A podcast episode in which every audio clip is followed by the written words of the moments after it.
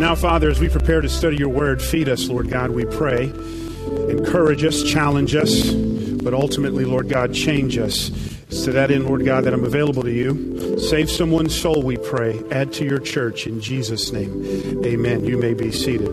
If you have your Bibles, please meet me in the book of Exodus, Exodus chapter 33. As you're turning there, let me just uh, give you a reminder you don't want to miss next week. Uh, next week is our State of the Church Sunday, uh, where twice a year uh, I come to you, uh, once in August, once in January, to just lay out the vision uh, for that next ministry semester. I'm so excited next week. Um, one of the things, just to give you a hint of what we'll be talking about, next Sunday we're going to actually roll out our new rebrand. So we have totally rebranded everything, and that gets unveiled uh, next week. And so we're going to walk through that. Uh, let me give you another little hint. Make sure to bring your devices to church on Sunday. That's right, you heard a pastor actually encourage people to bring their devices, but please bring them, and we're going to roll that out. Also, want to remind you we are in the middle of a fast. We are fasting together as a church, and we're believing God for seven specific things. You can find those things on the website, and hopefully you've been doing that. Today marks the last day of our sugar fast.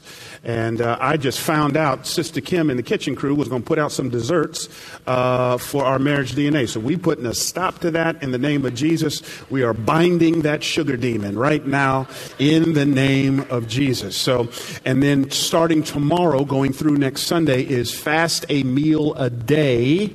Uh, every single day. And so, um, it, it, you know, my, my youngest said, well, well, that's easy. I don't eat breakfast anyways. No, that ain't a fast. All right, so if you don't eat breakfast anyways, don't fast breakfast because it's supposed to be a sacrifice. And remember what we said about fasting fasting gets at what controls us. And John Piper tells us that, that hunger pains are God's trumpet calls to prayer. So when you feel hungry, take that as an alarm clock going off. I need to pray about one or several of the seven things. In fact, just this week, my wife and I were back east, and uh, in the middle of our sugar fast, we flew into Lansing, Michigan, and had to drive two hours to a specific destination. Uh, and uh, I was falling asleep, and I said, I need to stop by a convenience store or something.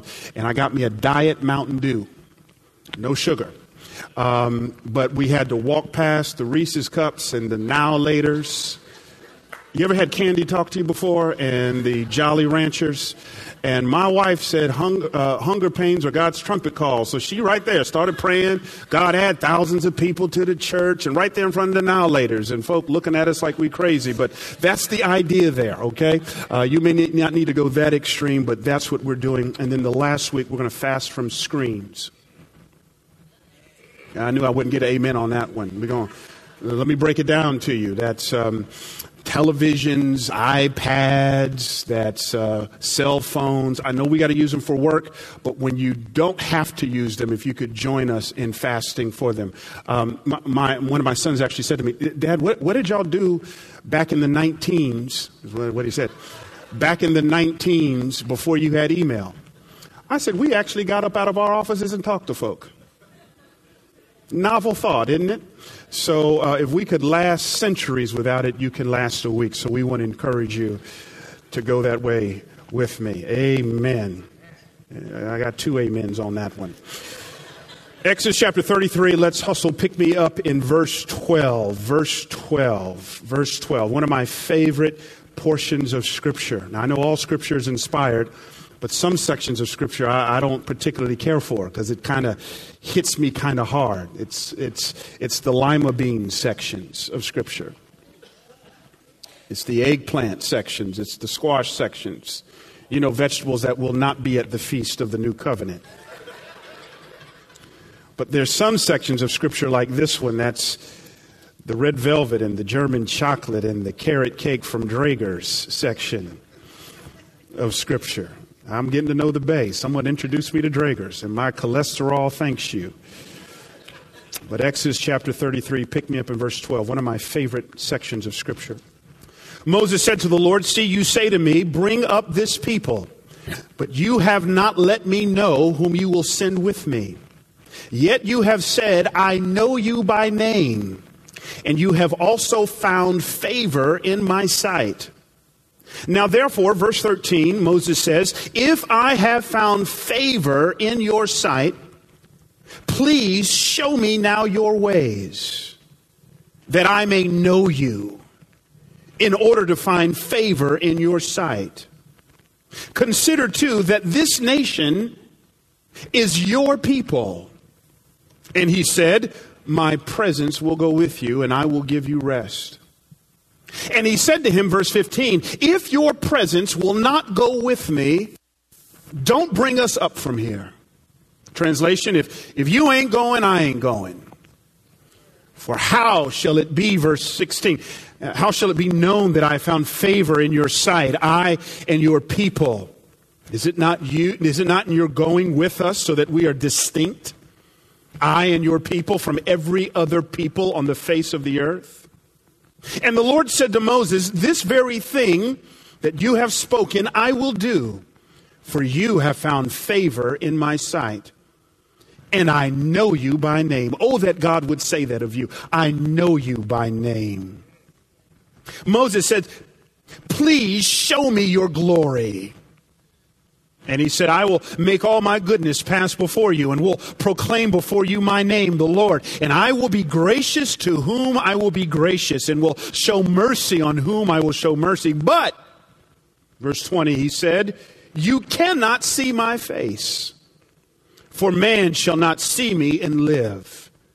And the Lord said, Behold, there's a place by me where you shall stand on the rock. While my glory passes by, I will put you in a cleft of the rock, and I will cover you with my hand until I have passed by. Then I will take away my hand, and you shall see my back, but my face shall not be seen. In August of 1734, there was a pastor by the name of Jonathan Edwards got up and preached a sermon entitled A Divine and Supernatural Light.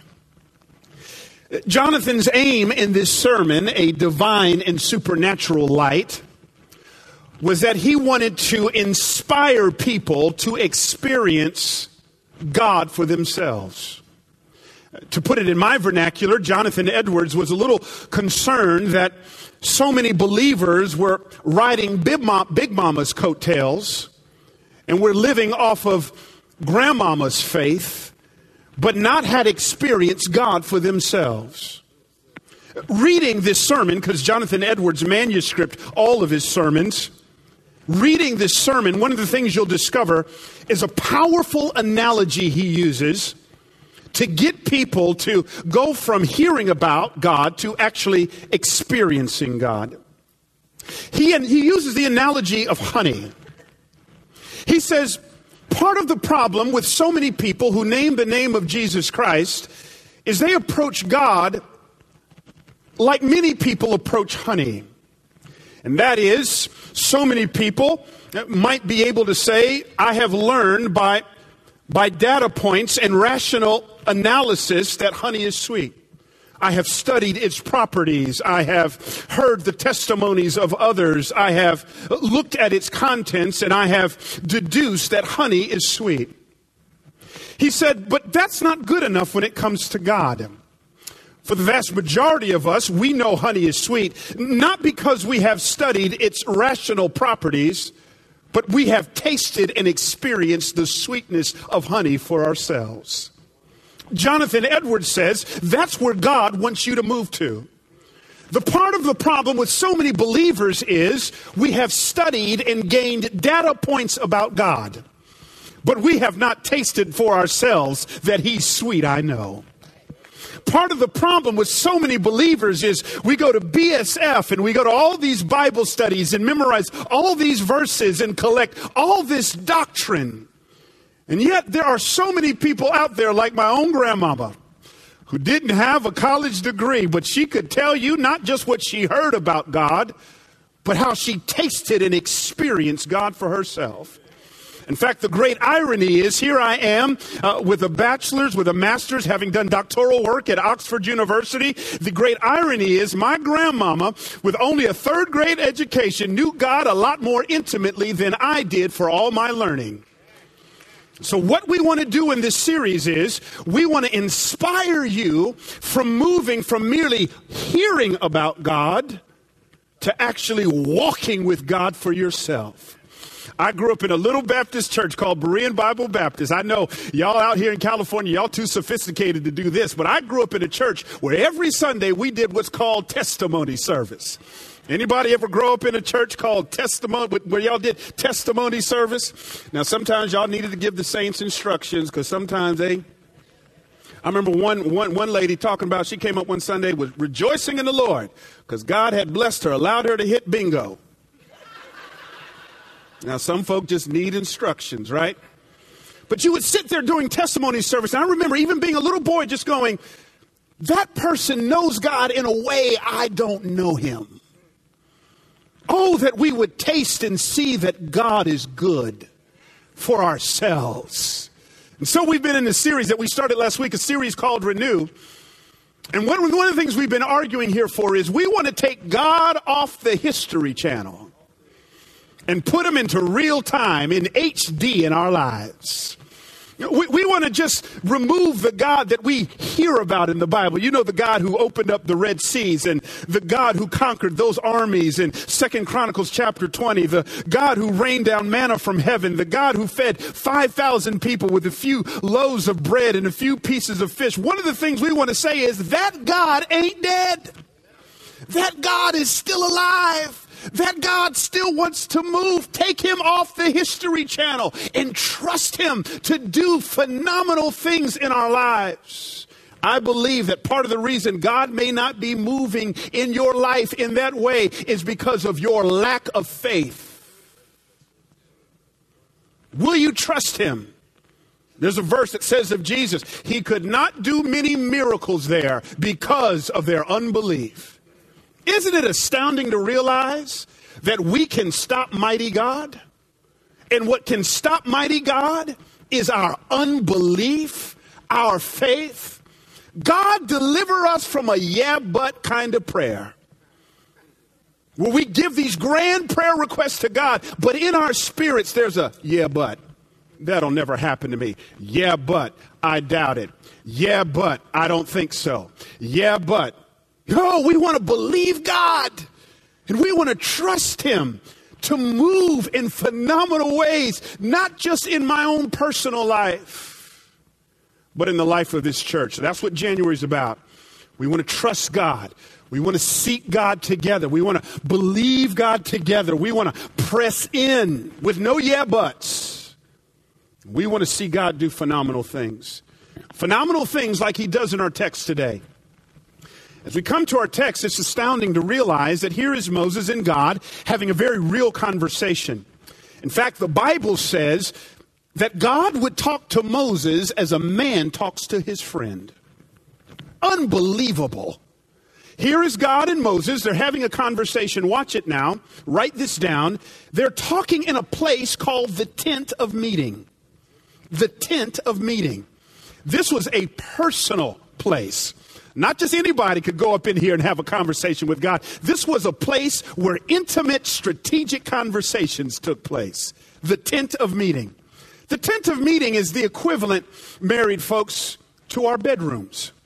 Sometimes when, when we needed to get away from our no, nosy kids, mom and I just need to have a conversation and work some things out, we go to the bedroom to talk about those things the tent of meeting is not only like the bedroom, but, but on your job, it's like the boardroom. It's the place where confidential, strategic conversations get worked out that, that influence the whole of the organization. The tent of meeting, that's where Moses and God would talk.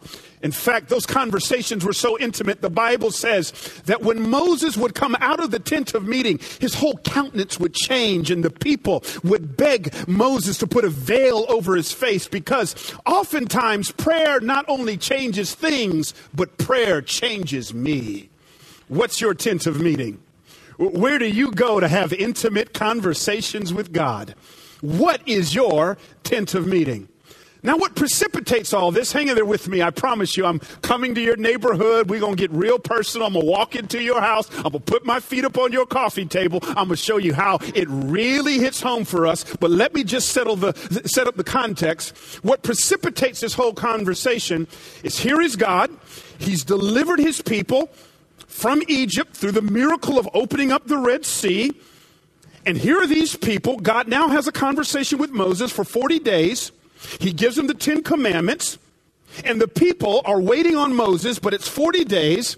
They haven't seen him, so they get a little anxious. They get ahead of God, and they decide to take matters into their own hands. Someone once said the only thing worse than waiting on God is wishing that you had.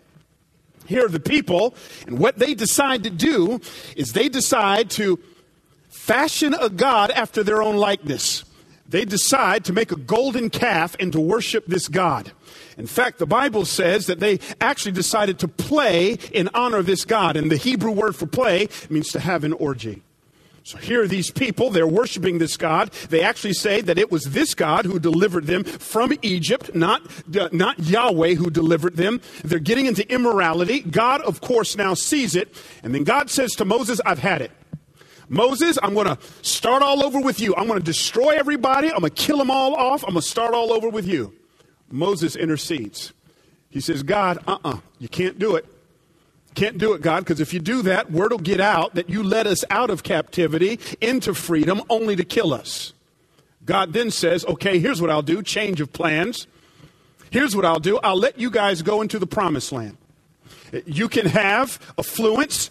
You can have uh, the brand new chariots with the 26 inch rims. You can have the wonderful jobs. You can have the great big houses. You do that. I'll send one of my angels, maybe Gabriel or Michael, one of them to lead you, but I ain't going. Here's what I'll do, Moses. I'll give you the blessings. You just can't have the blessor. I'll give you the gift, Moses. You just can't have the giver. Now, let me stop right there. Isn't that the dream for most of the people in our world? Isn't that what most people dream of?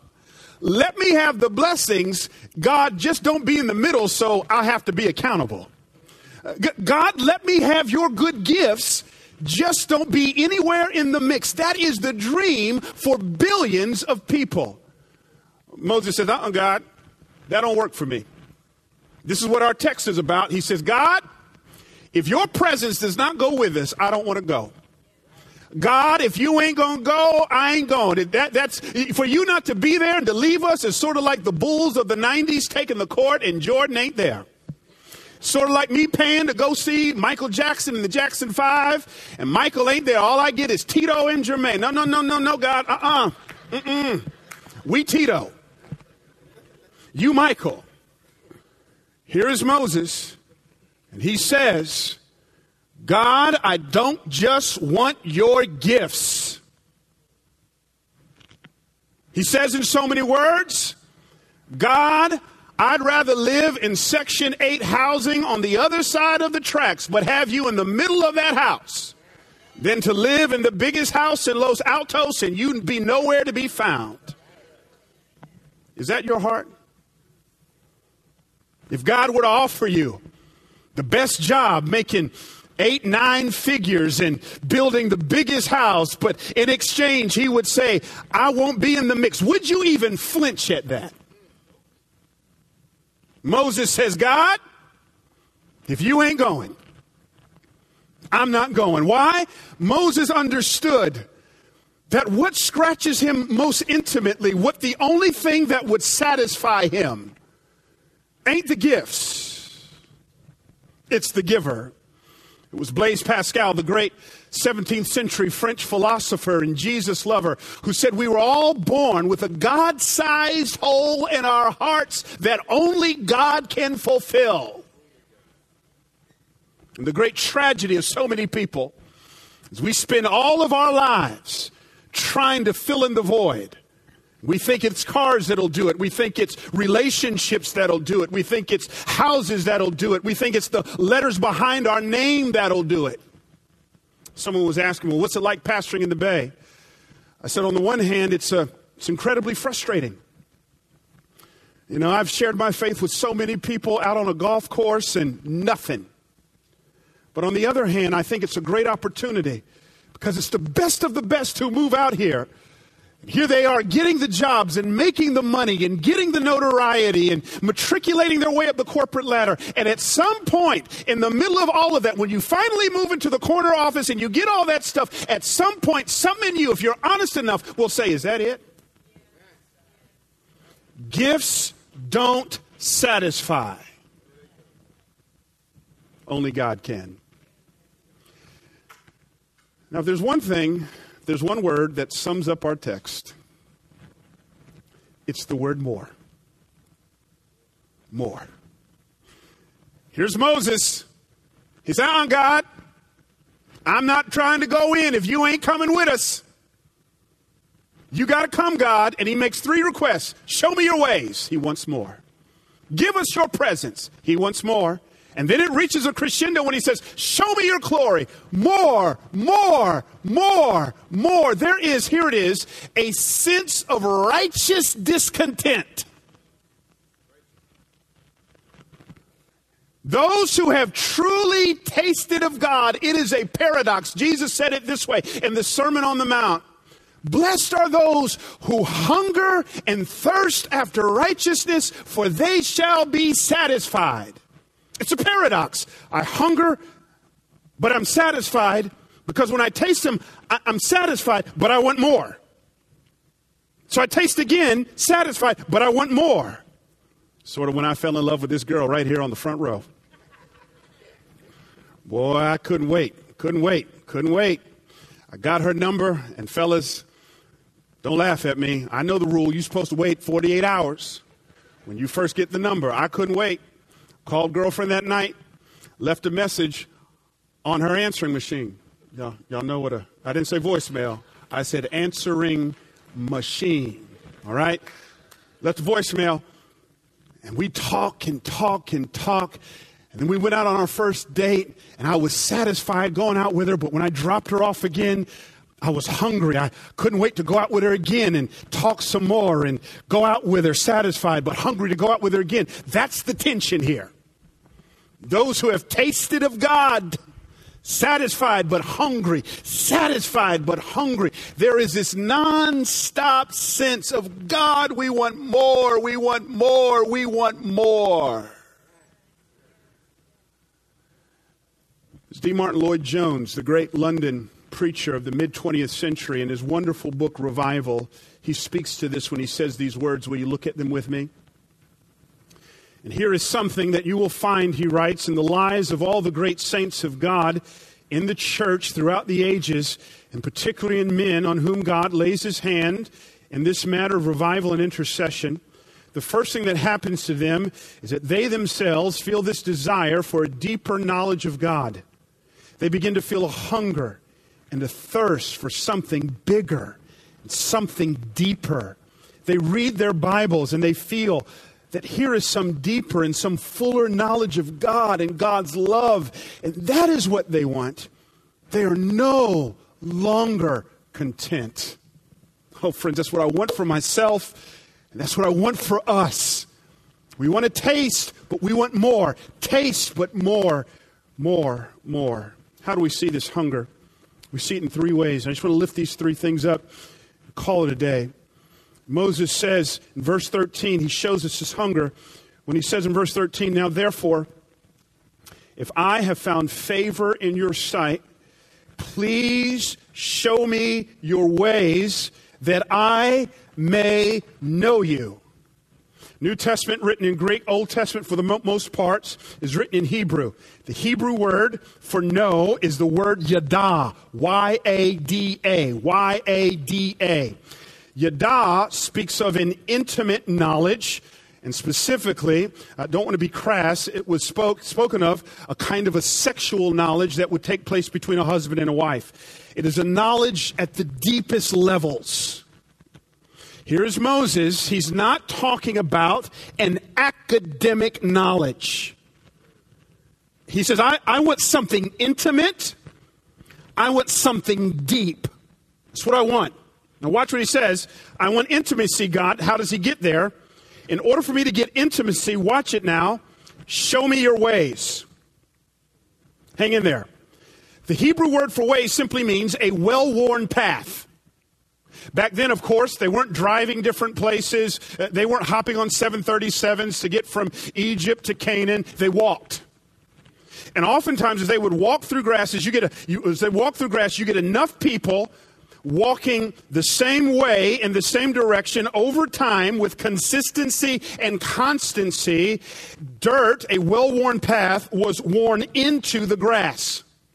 So that, watch it now, this idea of ways speaks of consistency and constancy in the same direction. Watch it. The psalmist says, he talks about the way of the righteous. It is consistent, righteous character in the same direction. The psalmist also talks about the way of the wicked, consistent, evil character in a different direction. The writer of Proverbs talks about train up a child in the way they should go. So we want to train them with consistent character. So that when Moses is saying, Show me your ways that I may know you, he's saying, God, I want something deep. I want something intimate, intimate, but I can't get to that place of intimacy unless I know your consistent, constant character. Now, why is he asking this? He's asking it because Moses going, God, you're freaking me out here. Back in Egypt, you said you would deliver us and that you would take us to the promised land. Now you're telling me you ain't going with us. God, which is it? I, I, I need to know something consistent about it. Listen to me. It's a fundamental rule to relationships. There is no intimacy without consistency. If, if you're erratic, that, that's why I tell my kids, and kids, if you're here today, elementary, middle school, high school, if you're here today, I want you to hear this. The Bible says that lying is an abomination to God. Why is that? An abomination simply means he hates it. The reason for it is what I tell my kids. Kids, you cannot have a relationship with a liar. There's no intimacy there. If I'm second guessing truth, I don't know your ways. And if I don't know your ways, I can't trust you. And if I can't trust you, I can't walk with you. So, so God, when He says, I hate lying, He's saying it, and I need you to hear from the perspective of He's saying it because He desperately wants an, an intimate relationship with us. But lying blocks that. So Moses is saying, God, show me your ways. Why? Because consistency equals intimacy. You know, I was thinking about this through the lens of marriage. Wouldn't it be great if on our wedding day, we would give to our spouse a list of our ways? Instead of having to guess for the first three to five years? here's what trips you out about marriage. When you, you know, when you get married, you think you know a person, you don't really know them. Can, can, can I, can, I, can I get amen? You, you don't really really know them. You know, some of y'all, um, you know, some of the guys are tripping out because you're going, man, when we were single, she would cook. But now that we got married, she all, all of a sudden going to tell me, oh, I, I, didn't really like that. it wasn't my thing. It wasn't my way. Others of us, guys, let me be equal opportunity here. When we were single, we were extroverts. We'd be on the phone just all talkative for hours. Now we done become an introvert all of a sudden that we done got married and we don't talk that much. Don't say amen, Sister Loritz. But here's what happens to us over marriage. First three to five years, there's all these arguments, and a part of it is we're surprised because we don't really know your ways and we don't like those ways, and now we're trying to clone you into our image. But after about three to five years, hopefully, what happens if you just ride it out, something should click and go, that's just who they are. And once you settle into that, now you set the table for intimacy. And you realize there's one Holy Spirit and you ain't it. And God hadn't called you to change that person. You can't even change yourself. And so now, once you flip the script and you realize that's who not only God has created, but that's who actually God gave to me, Now I know their ways. So now you want to say amen on that. Now I know your ways. So now there's a place for intimacy. Hear me. Some of you are here today and you're disappointed with God. And part of the reason you're disappointed with God, hear me, isn't God's problem, it's yours because you didn't take the time to know his ways. So many people, theologians call it theodicy. So many people in our world today are disappointed with God because fundamentally they think God is Santa Claus God, where he rewards people based on their performance if they've been naughty or nice. So if you've been naughty over here, you get naughty things over here. If you've been nice over here, you get nice things over here. But here's the problem. You walk with God long enough, and what you'll realize is sometimes the equation doesn't work out. There's sometimes when naughty things happen over here, when God even decrees the bad things or He allows the bad things, but you're doing the self audit and you're going, I'm not a perfect person, but I don't seem to have done anything over here to deserve this over here. And so now what throws you is you're upset with God, you're disappointed with God because you assumed that God was a Santa Claus God, and you made that assumption because you did not take the time to know his ways. And if you knew his ways, you would know that God is not a Santa Claus God, he is a sovereign God. Psalm 115, verse 3 says it this way Our God is in the heavens, He does all that He pleases. If you study God, one of the things you'll see is God is more into His glory than He is your comfort. And sometimes, because He is a glory hound, God will allow you to experience bad things, even though you did good things, to manifest His glory. That's Job. But hear me, as much as you study God's ways, and they're helpful, always conclude your study with Isaiah 55 8. When God says, For my thoughts are not your thoughts, neither are your ways my ways, declares the Lord. At the end of the day, we cannot figure God out. It's what the Latin theologians called finitum capax infinitum. The finite cannot comprehend the infinite. God cannot be fully comprehended by our own minds. And there are certain things we will never know on this side of glory. And when that happens, we've just got to trust Him by faith. I don't know why the miscarriage happened. I don't know why you can't get pregnant. I don't, I don't know why you went through the divorce. I don't know why God allowed that child to die early. I don't know why, but we'll understand it better by and by. But in the meantime, in between time, I'm going to trust Him.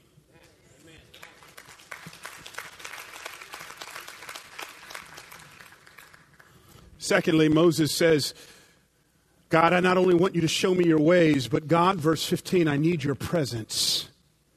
And he said to him, verse 15, if your presence, your presence, your presence will not go with me, I ain't going. don't, don't even bring us up from here, God.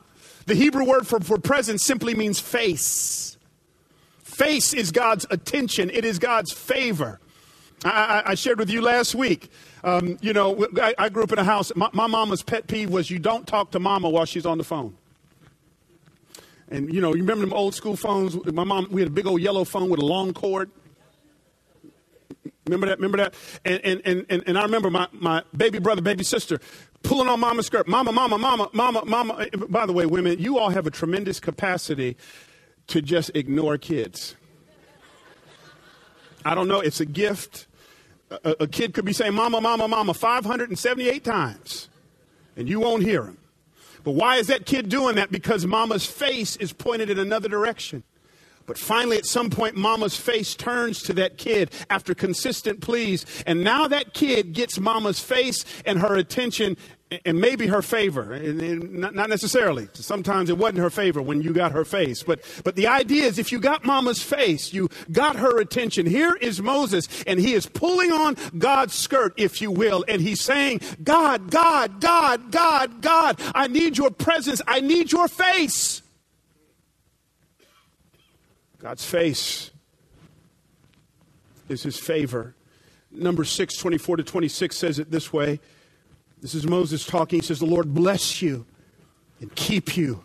The Lord make his face, his face, his face to shine upon you and be gracious to you. The Lord lift up his countenance upon you and give you peace. The older I get, the more I'm realizing that the greatest thing I could ask God for is not his gifts, it's his favor. What has seen me through all of these years are not my gifts. Gifted people are a dime a dozen. What differentiates us is the favor of God. And if God were to ever take his favor away from us, Parents, pray God's favor over your kids. Single people, pray God's favor over your lives. We need the favor, the favor, the favor of God. Why is this important? Verse 16. Moses says, For how shall it be known that I found favor in your sight, I and your people? Is it not in your going with us so that we are distinct, I and your people, from every other people on the face of the earth? You know what he's saying here? The favor of God is the Christian's logo. What a half eaten apple is to a computer company, God's presence, God's favor is to your life. Let me give that to you again. What a half eaten apple is to a computer company, God's presence, God's favor is to your life. If He ever takes away His presence from you, you are just an ordinary person. But with God's favor, you are extraordinary.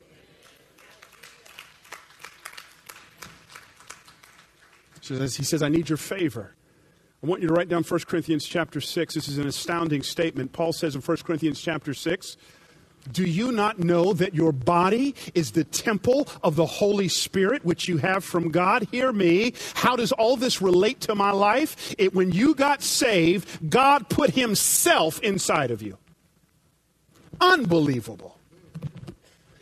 When you got saved, God put Himself. He says, Your body, your body, your body is the temple of the Holy Spirit. You are my temple. So when you go to class tomorrow, you take God with you. When you are on that date on Friday night in the back seat of that car, God is with you. That's why you better be careful, young lady, where you let Him put His hands not on your body, but on God's temple.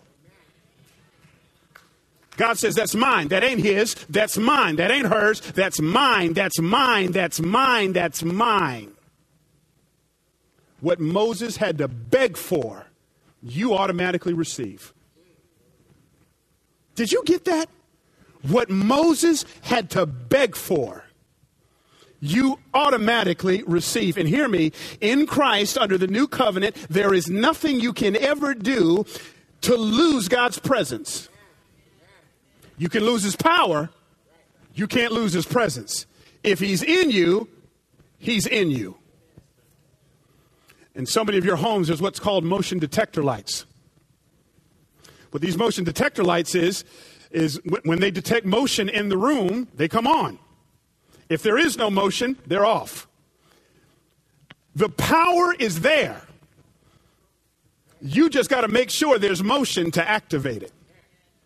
God says, My power is there. What deactivates my power is your sin.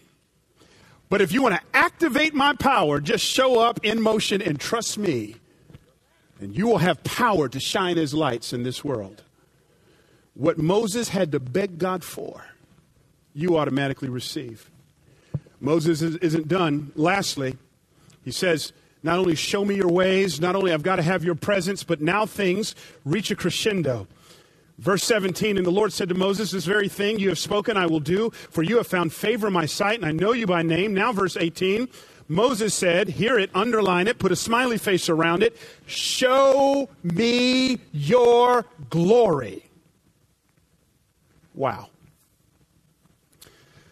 This word glory is used 376 times in the Hebrew Old Testament. 45 of those times it's used in reference to the manifest presence of God. Glory, what is that? We, we use that word a lot. It, it, it's sort of like the word Cheeto.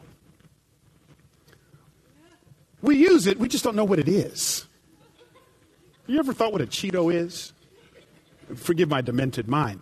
We, we use that word glory a lot, but what does it mean? In an essence, glory means weight. It means weight. Back then, they had scales that measured everything. The heavier it was, the more valuable it was. The weightier it was, the more valuable it was. The Bible says in Psalms that God is the King of glory. In other words, God is the heavyweight champion when it comes to his glory. Philip Ryken says that God's glory is his divine weightiness. In one moving passage in the Bible, the Bible actually says that the train of his robe filled the temple.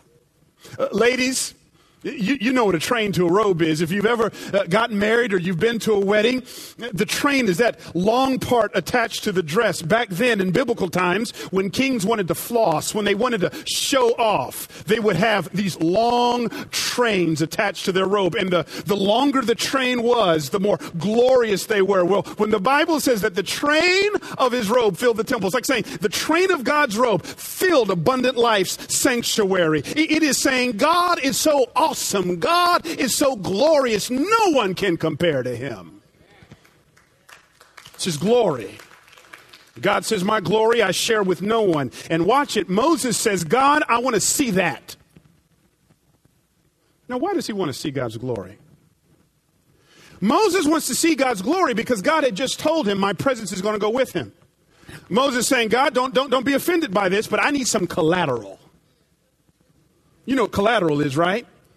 When two parties start to negotiate with one another and, and maybe there's a lender and there's a borrower and the lender wants to make sure that the borrower is going to be, be good on his word, he'll ask for something valuable in the meantime in order to make the deal official.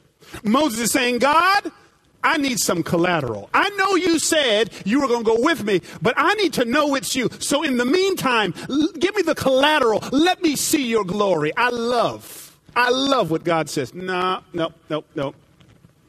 No man can see me and live. If I had more time, I'd tell you some of the most merciful things God could ever do to you is to tell you no to some of your prayer requests. One of the most gracious things God could do to you is to tell you no to some of the stuff you've been praying for. Because some of the stuff, if God gave it to you, it would kill you. So God says, Here's what I'm going to do I'll let you see my slip. I'm going to put you in the cleft of a rock. And I'm going to let you see my exhaust. I, will give you a taste. I'll, I'll, give you an hors d'oeuvre of my glory. I'll, I'll give you an appetizer of my glory. But you couldn't handle the full on porterhouse.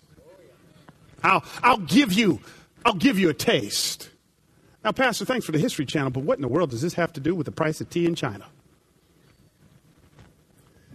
John says in John 1:14 that when I saw Jesus, we beheld his glory that when Jesus came to earth, and I love it, tabernacled among us, we beheld his glory. And then Paul writes these words in Second Corinthians chapter 4, verse 6. Paul writes, For God said, Let light shine out of darkness, has shone in our hearts to give the light of the knowledge of the glory of God in the face of Jesus Christ. The Bible says that Jesus is the embodiment of the glory of God so that if you are in an abiding relationship with Jesus, you have at your disposal again every single day what Moses had to beg for the glory of God.